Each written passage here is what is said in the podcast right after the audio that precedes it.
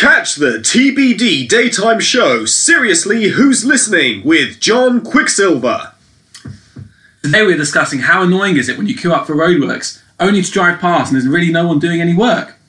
Caller one is Maisel from Clacton. Maisel, you're on the air. It's really annoying.